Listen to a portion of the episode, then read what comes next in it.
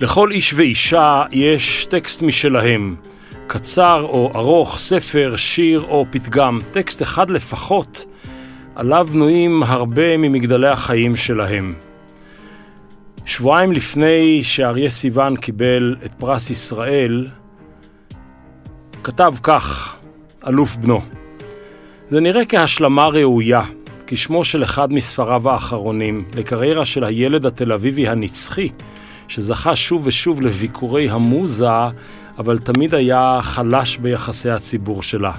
בדרך כלל אני מבקש מהשותפים שלי, מהחברותות שלי, תנו לי טקסט ואני אלמד אותו, והפעם אני פניתי אליך ואמרתי לך, אני רוצה לדבר על הטקסטים של אביך. בשמחה. דבר איתי. תראה, אנחנו גדלנו בבית ש... כשהיו שואלים אותי מה אבא עושה, אז הייתי אומר, הוא מורה בתיכון.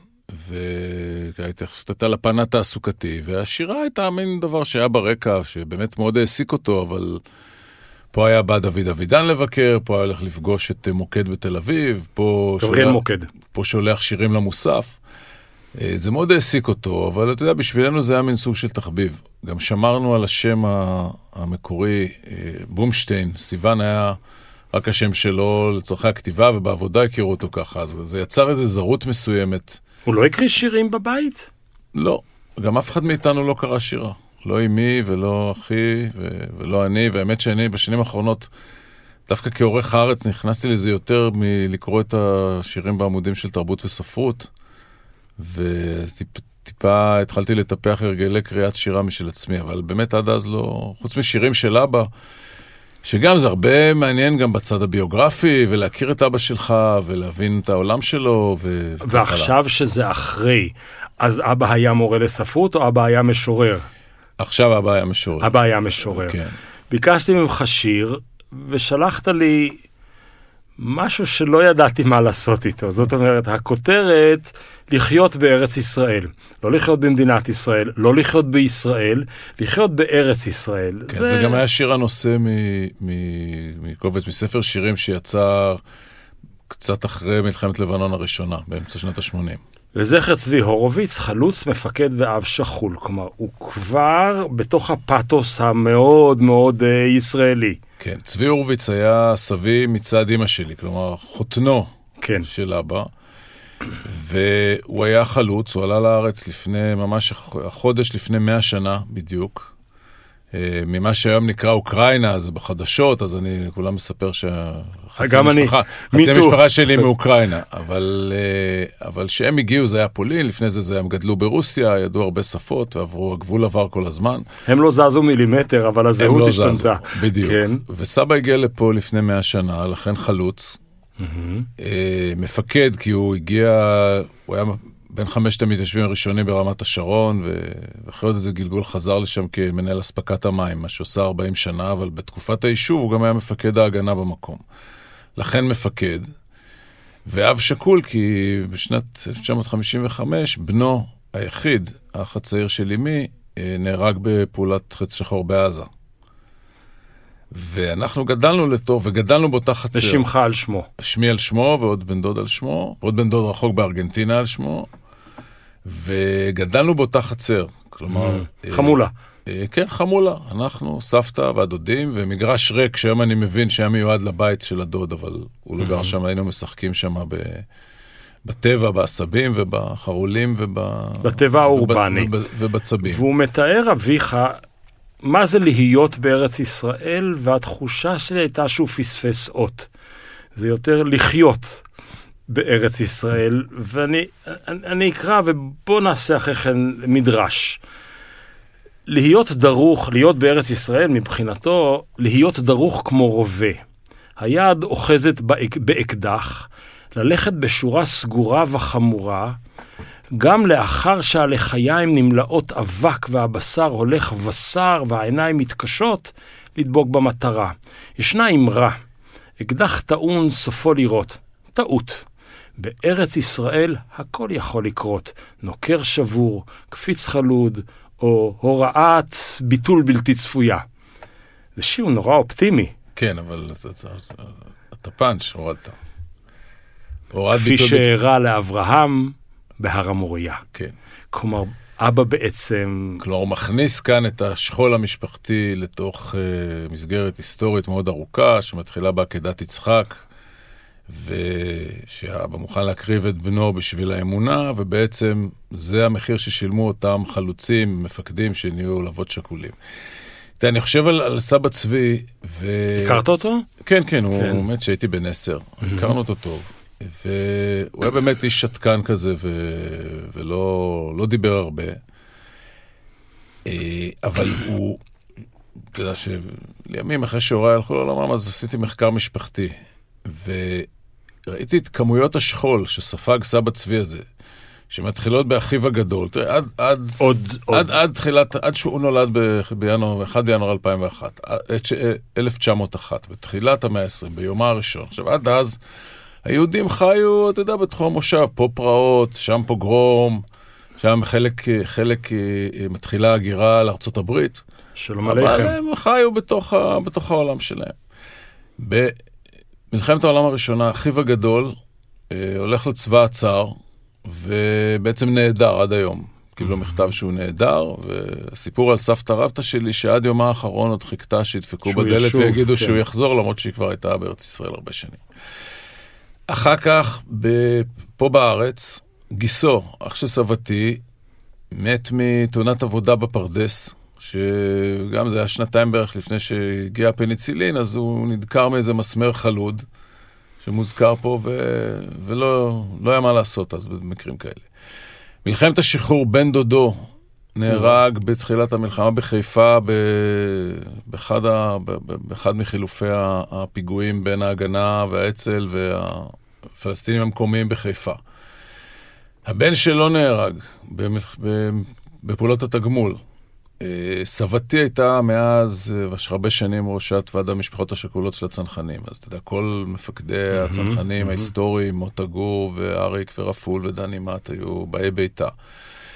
ואז במלחמת יום כיפור, אני זוכר, זה אני כבר זוכר בעצמי בתור ילד, אני זוכר שהוא הלך כל הזמן לשבעה אצל איזה שכנים שלנו, ו, ולא ידעתי את זה אז, לימים התברר לי שזה גם היה איזה, בן, זה היה בן של בני דודים שלו, שגם גרו, גרו בשכונה אצלנו. הוא נהרג במלחמת יום כיפור. אבל אתה יודע, הוא לא היה היחיד. כן, אני... ככה, ככה זה היה אז. הסיפור של אמא שלי גם רווי מוות. כן, אז, אז ככה זה היה אז. ואתה יודע, אני לא יודע אם היו עוד אחים שמתו ב, בינקות, ב, או דברים כאלה שזה... מוות נכח יותר. כן, המוות נכח יותר. אבל אני אבל לוקח... כאן זה מוות שאנשים, אתה יודע, לא של תינוק, זה כמובן לא. גם נורא, אבל שאנשים במלוא חייהם. שילד שהוא כבר חבר שלך. כן. אבל אני לא, ראיתי את השיר הזה, וחשבתי עליו שני דברים, שלושה דברים. האחד, בשלב שני או שלישי בכתיבה של... זה אבא שלך או זה אריה סיוון? איך נתייחס אליו עכשיו? איך שאתה רוצה. לא, מה נוח לך? לא. בכתיבה של אביך... אין לי... אין לי...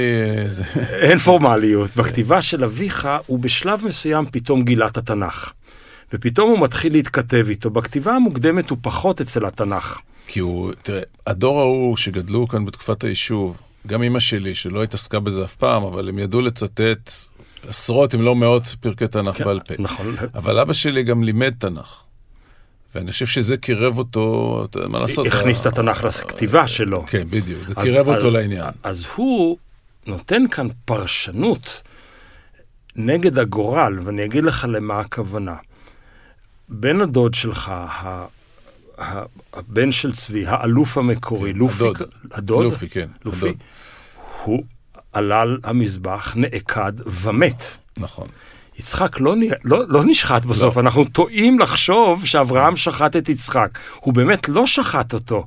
ומכיוון שהעקדה המקורית לא נגמרה בהרג, הוא אומר, הכל יכול לקרות, נוקר שבור, קפיץ חלוד, אולי לא כולם ימותו.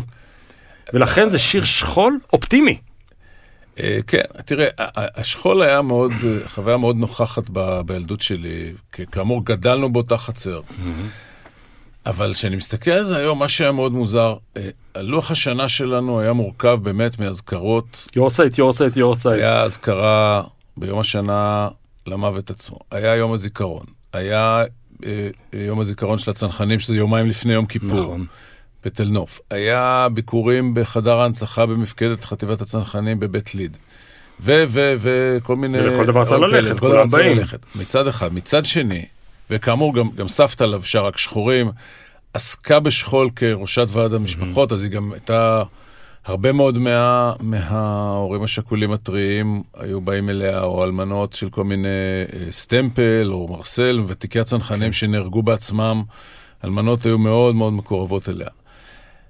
אז, אז זה מאוד נוכח בכל מקום, ואתה יודע, גם נושא את השם, אז גם ש... זה גם לא שם סטנדרטי, אז תמיד שואלים, למה קוראים לך ככה? ואתה מתחיל להסביר, זה דוד שלי, והוא נהרג. ו... מצד שני, על האדם עצמו, על לופי, האדם לעולם לא דיברו, זה היה טאבו מוחלט במשפחה. וואו. עכשיו, והיום שאני מבין את זה, עכשיו, למה זה, למה זה אה, מוזר והזוי? עוד פעם, זה לא הדוד שמת בחזית אה, גליציה במלחמת העולם הראשונה. אותה חצר שבה לופי המקורי גדל, גם אני גדלתי.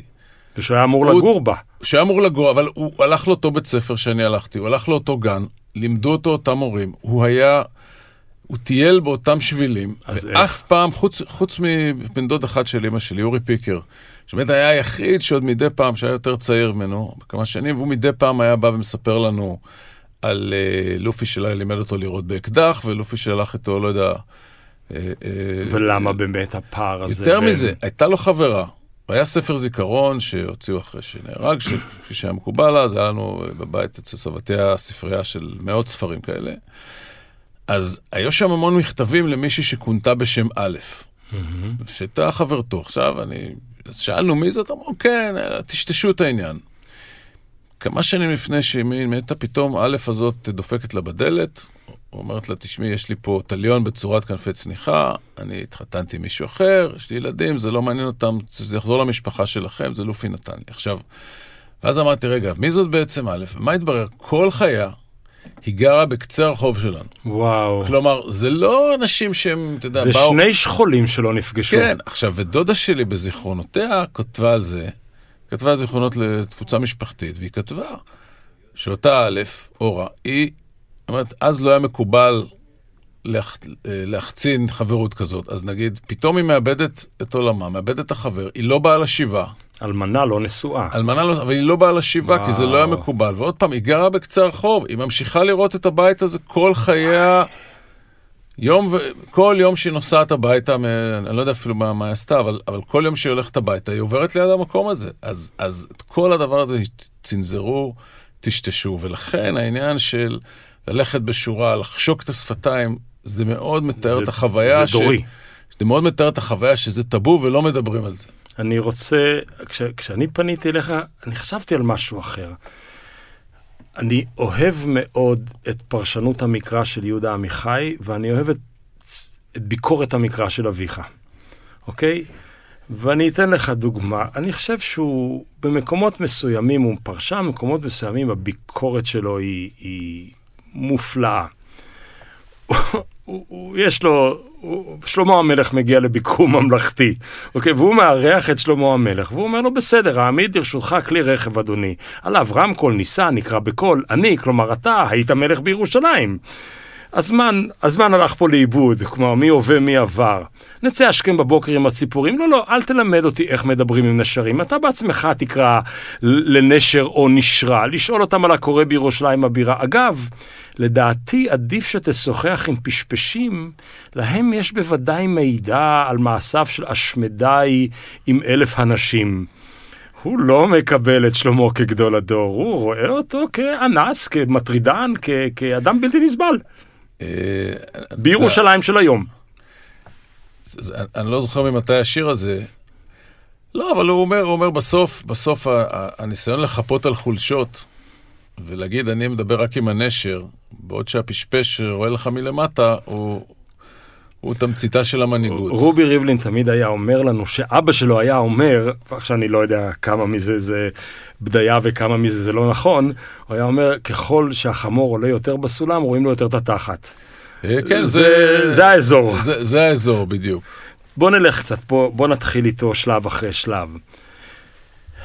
מצאתי ראיון שלו, אני חושב שזה בדבר, אני לא בטוח. עם... עם... תכף אני אזכר עם מי היה הראיון, שהוא מתאר את רגע לידתו של השיר הראשון. עכשיו, אני לא מכיר הרבה סופרים שאומרים, זה הרגע שבו זה נולד. הוא אומר, כתבתי את השיר הראשון שלי, השיר הספונטני ביותר שלי. זה היה מקרה מוזר. המלחמה התקרבה, הייתי אז במלחמת השחרור, אני מניח, כי הוא כן, היה כן. פלמ"חניק. הוא היה פלמ"ח בהכשרה בקיבוץ מעוז חיים. אז, בבית אז המלחמה. מתקרבת, המלחמה התקרבה, הייתי אז בהכשרה מגויסת במעוז חיים, הנה. הייתי כמה ימים בתצפית, בכרם, על תל. זה נשמע אולי כאגדה, כמה לא הייתי מודע למה שקורה לי. הרגשתי מועקה ולחץ, ממש לחץ פיזי. יום ראשון, יום שני, ביום השלישי היו לי במקרה נייר ועיפרון ביד. היה עליי למסור דוח מסוים, והתחלק מתוכי שיר. שיר תמים למדי שעבר כאפיזודה, אולי מפני שמיד אחר כך החלה המלחמה. כן, מסע לילי. כן. על, עלה בדעתי ההשוואה לנערות בערות, ש... נערות בערות, נכון ככה? כן. שנכנסו להיריון ועברו תשעה חודשי הריון בלי לדעת את מצבן. עד שיום אחד ילדו ילד. גם אני הייתי בבערות מוחלטת לגבי הצורך שלי לכתוב שירים. עכשיו, זה נפלא, זה הריון לא מודע ולידה, ומאז הוא לא מפסיק לפרוט. אה, אני חושב שלא, אני חושב שאחר כך הפתיחה היותר גדולה לזה הייתה כשהלך אחרי המלחמה ללמוד ספרות באוניברסיטה העברית בירושלים, והם הקימו חבורה. ושם הוא פוגש עוד אנשים, נתן זך, משה משה דור, דור, משה בן שאול. משה בן שאול, בנימין הרושובסקי, הרשב לימים, כן. ובעצם הוא אומר, רגע, יש פה עוד אנשים הם שזה הקימו את זה חבורת מעסיק אותם. לקראת. כן, הם הקימו... מה זה חבורה בשירים? מה זה, תראה, מה זה הקואופרטיב הזה? אני, אני לא אתיימר להיות חוקר ספרות, אבל זה נכון שתמיד אנחנו משייכים, בעיקר בשירה. תראה, שירה היא קודם כל מדיום מאוד מאוד יצרי ומאוד פוליטי, יותר מהספרות, ועל זה, פעם אמרתי את זה לבני ציפר, אז הוא ציטט את יהושע קנז, שאמר לו, תראה, המשורר, מה עושה? אתה יודע, קנז היה כותב רומן של 300, של 500 עמודים, התגנבות יחידים לדעתי כן, אבל יותר. כולו, וכולו מדויק. ואז הוא אומר, המשורר כותבים את השיר בעשר דקות, אז יש להם את כל היום לריב אחד עם השני. אבל אנחנו כן רואים שהיו... זה ציטוט של קנז. זה ציטוט של קנז מפי, מפי בני ציפר. כן, לא אוקיי. שמעתי את זה מקנז בעצמו. קנז היה הרבה שנים עורך אצלנו בעיתון, הכרתי אותו. טוב, אבל לא שמעתי את זה ממנו. אה, אז, אז, אז אה, אתה יודע, היו, אז הייתה חבורה של אלתרמן ואנשים שלו, ואחר כך דור הפלמ"ח, ואז חבורת לקראת, שלכאורה באה ואומרת, אנחנו כותבים על האני, ולא רק כתיבה מגויסת. ולא על ולא- האנחנו. ולא רק על האנחנו, ולא רק על... אה, ולא רק אה, מקימים אומה, אלא בעצם איזשהו סוג של נורמליות או חיבור למערב, שגם אני חושב היה מאוד חזק. ב... למרות שגדלו פה במנדט הבריטי, הם לא באמת הכירו את התרבות הבריטית עד שהגיעו לאוניברסיטה. ואחר כך יש לנו את אה, חבורת שנות ה-60, ואחר כך את חבורת סימן קריאה מול חבורת עכשיו. זה תמיד, אה, ובשנים האחרונות היה לנו את הארס פואטיקה. כן. אז הש- המשוררים נוטים ל- להיות בל... בלהקות, בניגוד ל... אז הייתה להקת לקראת. הספר של משוררים לא רצים בלהקות, נדמה לי ש- של יאיר הורוביץ, אבל... בלהקת לקראת, או בקבוצת לקראת, הם הוציאו גם כמה הם הוציאו אה, אלון שהתחיל בסטנסילים, ואחר כך היה פמפלטים מודפס. שהפכו לחוברות. ושם גם כתבו שירים שלהם וגם ביקורת. ואם אתה שם לב, תיקח את השמות שהזכרת, תראה את המעבר הזה, איך הוא נראה כל כך פיזי. בחבורה, בשמות של המשוררים האלה, יש את סיוון וזך ודור ואבידן, ויש את אלתרמן, האיש הזקן, וגולדברג ושלונסקי. זה כמעט, הייתי אומר, ארץ ישראל יורשת את פולין וליטא. אה, במידה רבה כן, בעיקר שחלקם הגדול של האנשים אה, שתיארת, אה, נתן זך היה הארי זייטלבך, ויהודה עמיחי, פויפר, שאומנם לא היה בחבורה שלהם, אבל הסתובב בחוגים דומים, והוא פחות או יותר בן גילם, וגם וגם ב- עשה אותם. מעשים במובן הזה, שם, של להשתחרר מהכבלים הקודמים. כן, אז, אז, אה, וגם, אה, אני לא יודע את שמותיהם המקוריים של דור ואבידן, אבל אני מניח שהם לא הגיעו... שגולדברג זה היה גולדברג. כן, אבל של גולדברג זה היה גולדברג ונשאר, וגם של אלתרמן ושלונסקי. אז כן, היה פה בוודאי מרד בדור ההורים. אם כי, אה, אני לא ידעתי האמת אה, מאיפה הגיע השם סיוון לאבא שלי, אוקיי. ורק אחרי ש... שנפטר, אז, אז דודתי, אחותו, סיפרה שהוא פשוט קרא על עצמו בשם של החודש שבו אבא שלהם הלך לעולמו זמן קצר לפני ש... שהלך לאוניברסיטה. סוג של הנצ-. הנצחה. סוג של הנצחה גם. הוא אף יפה. פעם לא אמר לנו את זה. זה תמיד היה, חשבו שזה איזה ביטוי לאיזה כנעניות, אבל זה היה פשוט... זה מה- קשר לאבא שמת בגיל די צעיר ועם ילדים די צעירים. באחד, המקום, באחד הפרסים שהוא קיבל, אני לא יודע כבר אם זה ביאליק או ברנר או פרס ישראל, או ב... והוא קיבל את כולם, מדברים על החבורה הזאת שחוללה מהפכה בספרות העברית וחתרה לשירה פשוטה, אישית ומאופקת, פריצת דרך אל עבר המודרניזם. הוא היה אדם מודרני, הוא היה אדם מסורתי, לא מסורתי במובן הדתי, אלא במובן של אותו מאופק, עצור, דור קודם. אה, אתה יודע מה, שאל, שאלה טובה, אני לא יודע איך, איך למדוד את זה. תראה, זה אנשים, גם הוא וגם אם הם גדלו כאן. הם יצאו פעם ראשונה מהארץ שהיו בערך בני 50. וואו, ובאיזה גיל אתה יצאת פעם ראשונה מהארץ? 16. אני בגיל 17, כן. אז, אז וזה, תשמע, זה, זה ראייה אחרת. באמת, אחרי זה הם תמיד כל שנה נסעו לחו"ל וניסו לראות... איזה חו"ל הם אהבו? יותר אירופה, היה להם יותר כן. קל. אבל אתה יודע, הם יצאו בטיולים מאורגנים. מוגן. אז, עם... אז, אז במובן הזה הם לא היו, וגם אבא שלי לא היו באמת אנשי העולם הפתוח והגדול. ו... אז במובן הזה כן הייתה איזו שמרנות מאוד ישראלית של פעם. העולם כן. התרבותי בסוף היה העולם של כל ישראל, של הערוץ הראשון, של, של, של העיתונים שהיו אז. לא הייתה באמת, ה... לא היה את האינטרנט ואת כל החיבורים שהוא עשה. אז במובן הזה, אבא שלי אף פעם לא חתר באמת לשבור את הגבולות האלה ולנסות אה, דברים אחרים, כמו שעשו חלק מחבריו.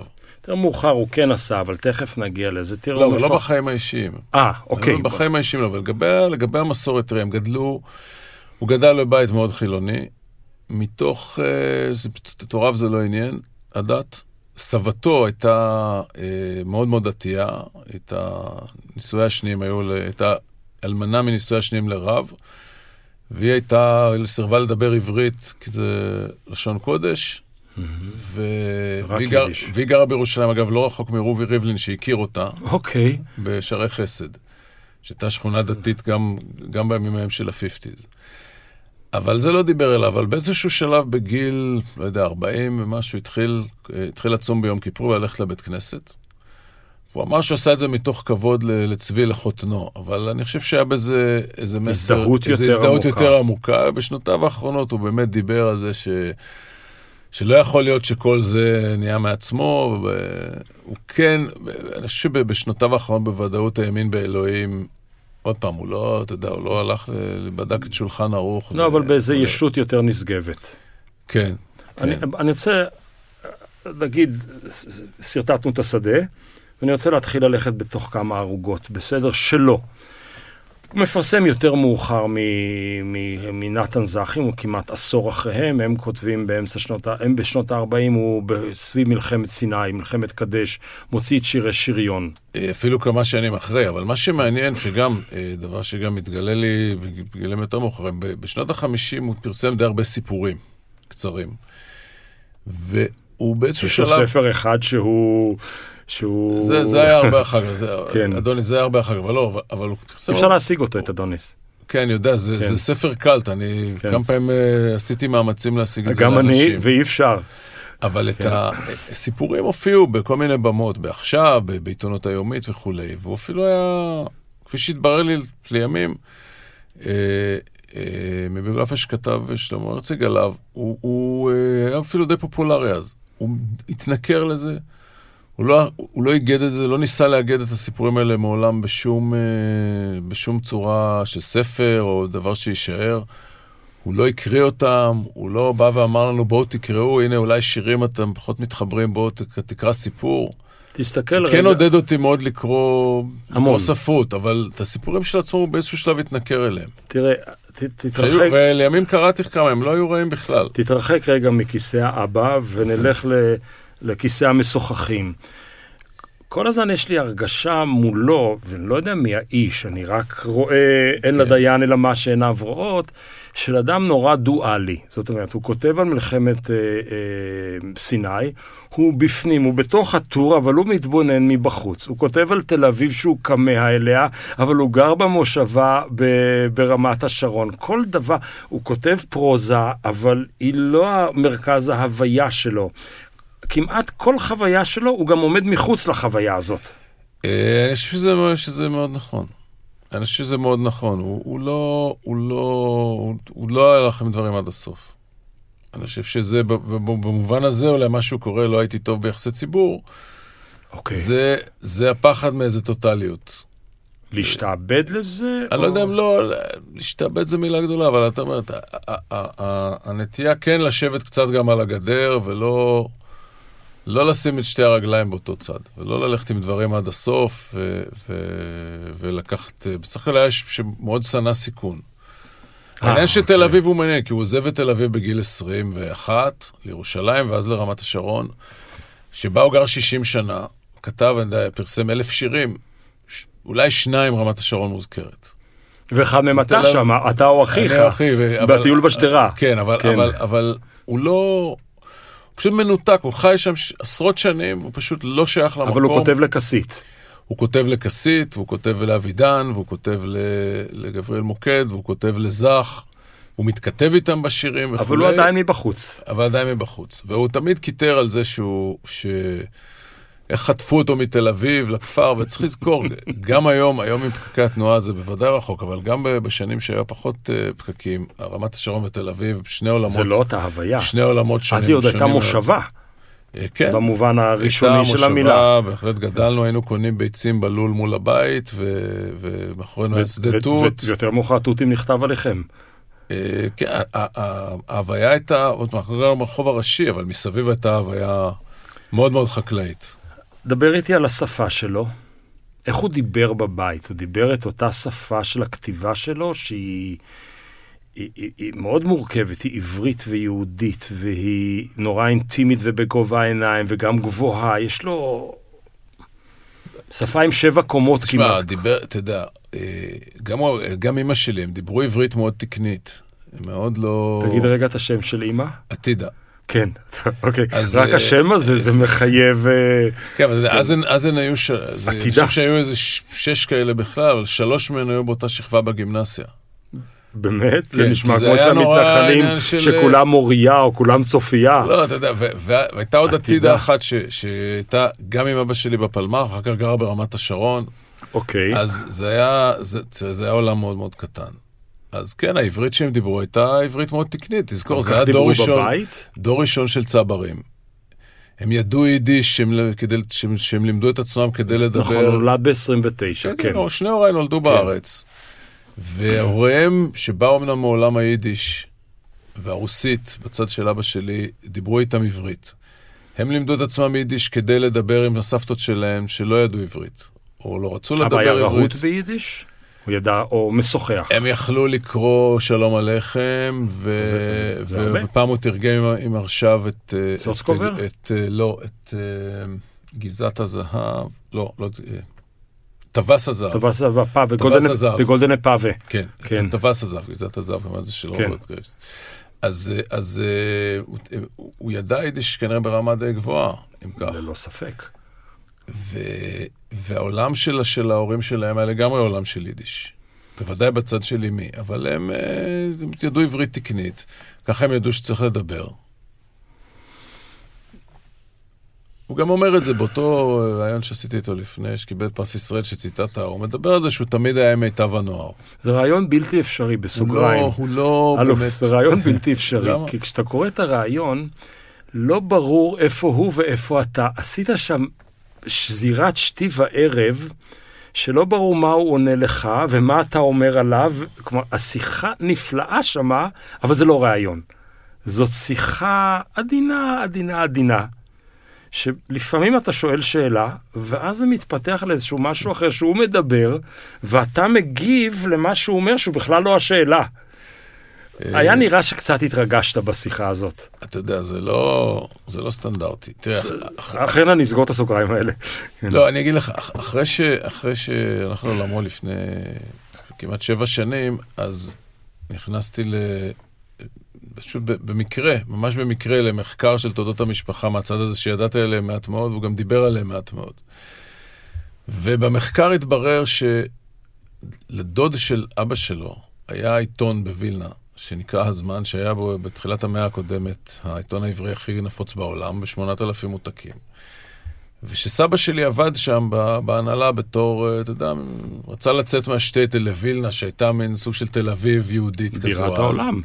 ו, ו, ומעולם לא שמענו מאבא שלנו את הסיפור הזה. ואני בספק אם הוא ידע את זה, כי... וואו. כתבתי את זה לפני, לפני שנה, שנתיים. אתה כתבת על זה, נכון, לקח, לי, כן. לקח לי זמן להוציא את זה ממני, אבל אני זוכר שבסוף אמרתי, טוב, אני אחפש עקבות בשירים.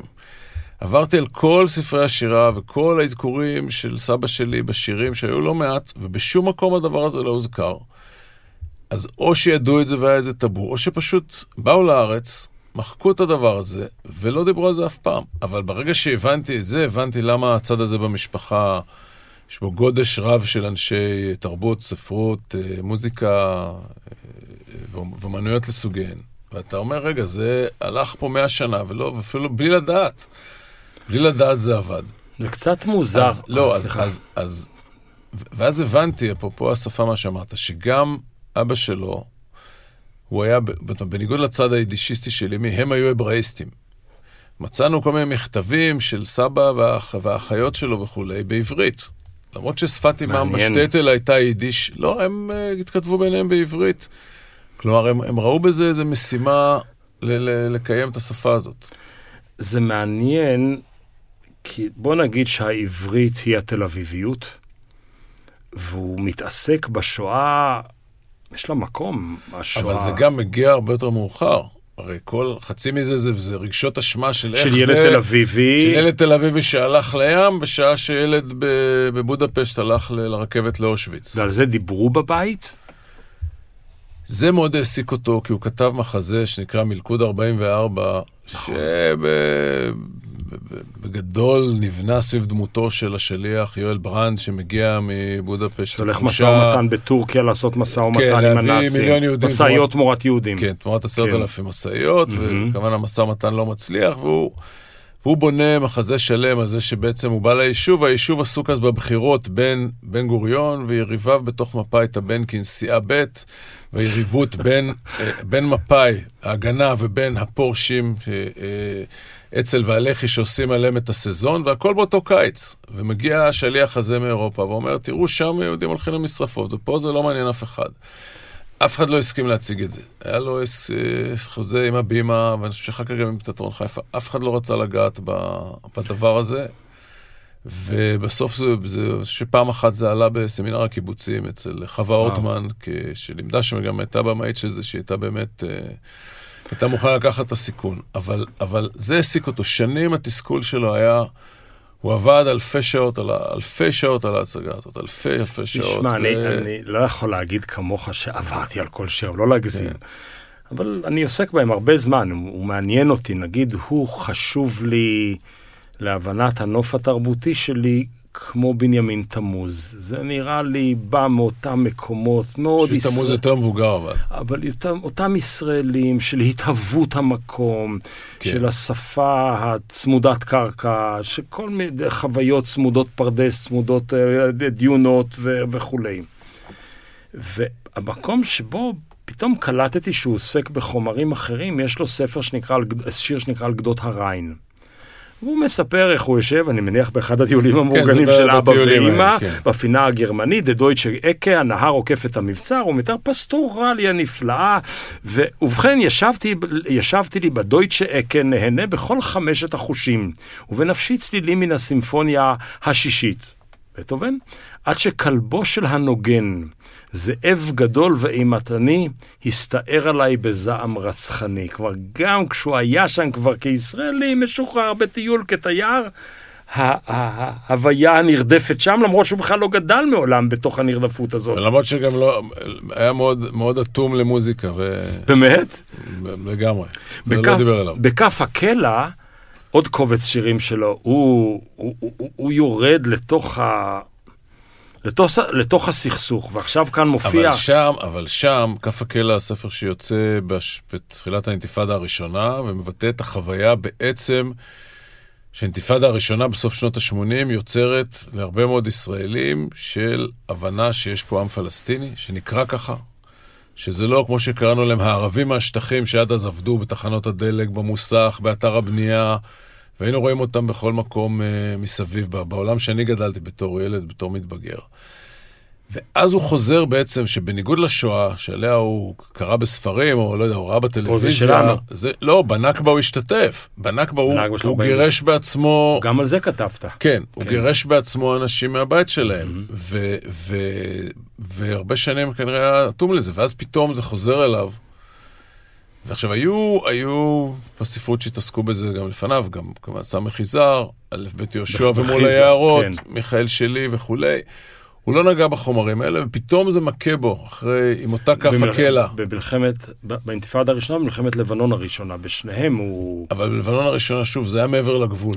זה לא היה, זה זה פה. לא היה אנשים שלנו, ואני לא חושב שאז, במלחמת לבנון הראשונה, ככל שאני זוכר, לא אגיד שאף אחד, אבל רק השמאל המאוד קיצוני אז עשה את הקישור שבעצם אותם אנשים שנלחמים בביירות, הם אלה שהיו, הם או הוריהם, או אחיהם. שהיו בארץ ישראל. וגם על זה היה לו 40 שנה רגשות. אשמה כמו על השואה של איזה קוצר יד, או למה לא, למה לא אה, הייתי שם? למה לא הייתי שם באיזה... למה לא עשיתי משהו? ב- אל... אני לא יודע, אני לא יודע. הוא לא אהב אבל לדבר על זה, הוא לא אהב לדבר על זה, אני אבל- שאלתי אותו על זה, הוא לא אהב אבל לדבר ב- על זה. ב- בכף הקלע הזה התחושה היא של חוסר מוצא, של אין פתרון. זה מש- משהו דטרמיניסטי כאן, וזה לא ייגמר. כאן הוא לא אופטימי דווקא. לא, הוא גם, אה, בשנותיו האחרונות גם לא היה אופטימי. הוא לא היה אופטימי, הוא היה, הוא היה מודאג. עוד פעם, פחות בחיים האישיים, הוא לא חי באיזה סבל או... לא בבעיות רפואיות, אבל במצוקה, וכמו שהוא גם אמר לי באותה שיחה, תמיד היה מיטב הנוער, הוא לא הרגיש אף פעם שזה לא שלו, או, או נחשף לאנשים שהתלוננו על אפליה. כל הנושא האשכנזי-מזרחי לא דיבר אליו, לא היה קיים לא אצלו, הוא פעם. לא ראה אותו אף פעם. הוא, הוא גר ברמת השרון, הוא לימד בכפר סבא, הוא גדל בתל אביב הקטנה, הוא היה בפלמ"ח, הוא לא הכיר אנשים כאלה, למרות אה, שהחלק- כאבם לא כאבו, ולא החלק דיבר עליו. הפנימי של רמת השרון כן היה בו מעברה, וכן היה שם אה, עולים חדשים של שנות היה, ה-50. וזה, אחר כך הוקמה שכונת מורשה, נכון. אבל, אבל איזה חיבור היה לו לזה? לא היה לו לזה. הוא לא, זה לא מקומות שהסתובבו בהם, והוא לימד בכפר סבא שהייתה, עוד פעם, כפר סבא של שנות ה-70 וה-60 וה-80, הייתה שכפול של מעברה שהיה- אשכנזית. קראתי שהוא היה מורה אהוב, ואני, וזה מח, מחמאה, כי אני לא אוהב אף אחד, כי, לא, אני אהבתי, ככה, אני אוהב עדיין היום חלק אז ממוריי. אני לא אהבתי, ואני הייתי תלמיד אה, אה, מאוד בעייתי, וגם אחי הגדול, ולא התחברנו למערכת החינוך בכלל, אבל כן, אני מדי פעם פוגש אנשים שלמדו אצל אבא שלי, והם תמיד מדברים עליו בזה שהוא בגללה, בגללו הם הגיעו להבין תנ"ך, בגללו הביאו לקרוא ספרות. רק לסגור את כף הקלע, הוא כותב, למי היום יש חפץ בבתים האלה? לבת... בבתים כאלה, לערבים, אולי הם. הסורקים את הרחובות שלנו במשאיות ומכריזים ביידיש אל תזכן במתכונת הימים ההם. והם, המוכנים לקנות הכל בלי הבחנה, הם ירכשו את הבתים הנקובים לאל, וכולי וכולי. כלומר, הוא רואה אותם בתוך מרקם החיים, הוא לא, אבל, אבל כמו לא שאמרתי, שקופים. הם היו אנשים שהיו נותני שירות. אני לא חושב שהוא. שהוא הכיר, אל תזכן, מנקים את השכונה. בנו את הבית ו, ומוכרים אה, בסככת האבטיחים ומתדלקים את האוטו ומתקנים אותו במוסך. אבל לא מרחב משותף. אבל לא, אני לא חושב שהוא אי פעם דיבר עם מישהו כזה, הוא גם לא ידע ערבית. אני לא זוכר אם קראתי את זה בריאיון שלך או במקום אחר, איפה, איך הוא ממצב את עצמו, ותגיד לי אם זה נכון או שהוא רק אמר את זה לזורקי השיווק. אני מכל מקום, כמו משוררים עבריים רבים וגם טובים, מימי הביניים ועד היום, לא הייתי מסוגל להסתגר בדלת עמודיי ולשורר רק על המתרחש בין כותלי גופי ומחיצות נפשי. חדריי פרוצים גם למראות וגם לרוחות הזמן והמקום, והנה, המצב שבו הייתי בעת מבצע סיני הלם את העמדה שנראתה לי נכונה. אני נע עם זרם האנשים והאירועים, אבל בעת ובעונה אחת אני מסוגל להתבונן במתרחש מבחוץ מעמדה עצמאית משלי. זה אותו in and out שדיברנו עליו קודם. כן, אבל מה, ש, אבל מה שאני פתאום מבין כאן, זה ש... אתה יודע, אחרי שדיברנו על חבורת לקראת, והאני מהמם. ולא האנחנו, והאישי ולא הקיבוצי וכך הלאה, אנחנו כן רואים התפתחות שבה בעצם הרבה מאוד עובר כן לקיבוצי, לשואה, לתקומה, ל, ל, זה ל, נורא קשה לשוחח- לשלמה, לשלמה המלך שבסוף אלוף, זה קשה לשוחח עם מראיין, משום ש... זו השאלה הבאה. לא, כן. אתה יודע, זה, גם שלמה המלך בסוף הוא הרי מייצג משהו, זה, לא, נכון, זה זה- לא איש אמיתי. הוא הולך על הסימבולי. כן, אז, אז אה, אנחנו כן רואים פה מעבר לאנחנו, ובעצם אתה, אומר, אתה יודע, המוסר השכל פה זה אתה לא יכול לברוח בסוף מהסביבה שלך. אתה יכול, אתה יכול אה, להגיד, אני אי וזה, מ- אני מתעסק רק בתוך עצמי, אבל בסוף הקלע מנפץ לך את, ה, את החלון, את, ה, את האשליה הזאת. עכשיו, כשנפרדנו ואתם נפרדתם מיואל מרקוס, היינו אומרים עליו שהוא עיתונאי של עיתונאים. זאת אומרת, הפובליציסטים קוראים מה יואל מרקוס כתב, ואז הם כותבים מאמר או בעדו או נגדו. על אבי חז"ל אמרו שהוא משורר של משוררים, ואף לא ידעתי אם זה מחמאה או עלבון. לא, האם- הכוונה הייתה שזה לא שירה שמגיעה ל... להמון. ל... לא להמון, אתה יודע, אף, אף שיר אה, כמעט לא הולחן. אה, בסוף, אתה יודע, נ- נתן זך זכה ל- לחלק גדול מהפופולריות שלו בזכות מתי כספי ואחרים. וחלפי עם אריק איינשטיין. שהלחינו את השירים. ולאה גולדברג, בדיוק, וחבל, ולאה שתי גולדברג, נכון. כן, עם הרבה... כן, עם הרבה נכון. אה, ולאה גולדברג, לדעתי, בחייה הייתה ידועה הרבה יותר כסופרת ילדים. והוא כותב שהיא הייתה מורה היא שלו, הייתה ולא הייתה מורה. טובה. כן, כי היא אמרה, כן. זה היה כמו הרצאות. הייתה היא לא- באה להרצות והולכת, היא לא ראיתי, תקשרה, היא לא כן. תקשרה עם התלמידים. אבל שוב, אתה יודע, ועדיין, אתה יודע, בסוף, מי הייתה המורה שלך לספרות? לאה גולדברג. אז- אז תראה, וכשחיפשתי מה המשוררים חשבו, מצאתי את טט כרמי שאמר, היחיד שמצא את הדיקציה הנכונה ואת הטון הנכון לגבי האינתיפאדה, הוא אריה סיוון. הצד האישי שלו לא התקפח אצלו, והשירים אינם בשחור לבן. איזה יופי. איזה סיכום שעוטף את כל מה שדיברנו בו. שגם, אגב, אה, אה, ט. כרמי, בסוף הספרו הכי נמכר. שמוליק קיפוד. בדיוק, שמוליק קיפוד, לא בתור כוש, כן. כן, שמוליק קיפוד. שאלה אחרונה, תראה, אה, אתה גדל בבית של מילים ומקלדות, מילים ומקלדת. אז זה היה מכונת כתיבה. אבל זה מקלדת. אה, כן, אבל בשבילנו זה היה, בשנים שגרתי בבית עוד לא היה מקלדות, זה היה מכונת הכתיבה. אז המשורר, איך אמרת קודם, אה, כותב... אה, ש- האוליבטיה האפורה של שלי.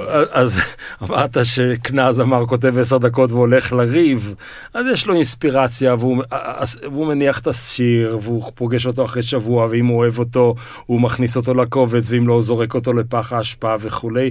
אין דדליין ואתה כותב, יש לך כל יום מורידים לדפוס באיזה שעה?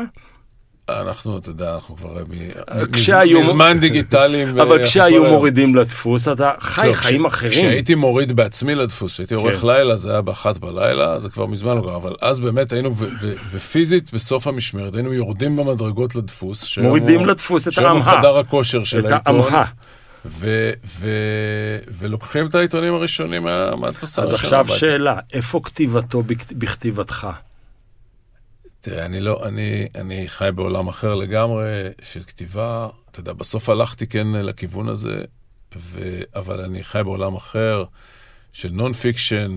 אף פעם לא ניסיתי, גם לא, לא למגירה ולא... לא, ולא לא על שירה, לחמשיר. אני- אני לא, לא אדייק. רק על שירה, גם לא אתה כותב לא משפט פרוזה. במאמר, אתה מהדק אותו כדי שהוא יישב נכון, שהצליל שלו יהיה נכון. אה, כן, אבל אתה יודע, זה פעולות די אוטומטיות. למי שנולד לתוך, לא, לא, לבית לא, של לא, שירה, כן, לי לא. לא. זה לא קשור לזה. אני חוצב מילים. זה לא קשור לזה, אברום. זה עניין של, אה, ואתה יודע, אני מכיר את זה גם כי אני גם אה, הרבה שנים כבר עורך. עורך של עיתונאים אחרים. תראה, יש עיתונאים, וגם כקולגה של, אתה יודע, אני זוכר את ה... שהיינו נוסעים, אה, שהייתי כתב מדיני, והיינו נוסעים במטוסים של ראש הממשלה, ובאוטובוסים ובלימוזינות, וצריכים לכתוב את הפרשנות לדדליין, כי זה אמריקה ויש הפרש שעות. אז אתה יודע, יש את העיתונאים שכותבים לאט, ושכותבים מהר. וזה לא קשור, לא באיזה בית גדלו, ולא, ו- ולא כמה ניסיון יש להם. אני מכיר כמה שהם, נגיד יואל מרקוס היה הרבה הרבה יותר, ושהיה ותיק ממני בהרבה, ו- ובאמת גם התעסק, הרבה שנים גם עשה בדיוק, כתב את אותו טקסט באותו גודל, אותו מקום, על אותם נושאים, מעל ועדיין מעל היה, הקיפול. היה אה, מזיע ושובר את השיניים על כל מילה. ו... ויש את אלה ש... שכותבים מהר ש... שזה מתחלק להם. אז אני חושב שהדברים שאתה אומר, האם זה, האם זה מתאים למוזיקה, אז הרבה פעמים זה, זה תהליך, אצלי לפחות זה תהליך טבעי, אני לא חושב מלטש את זה. משהו על הטבעיות הזו. אבא שלי היה אורטור גדול של דורו, ולא ידע לכתוב. כמו, ידעת א' ב' לא, לא, בסדר.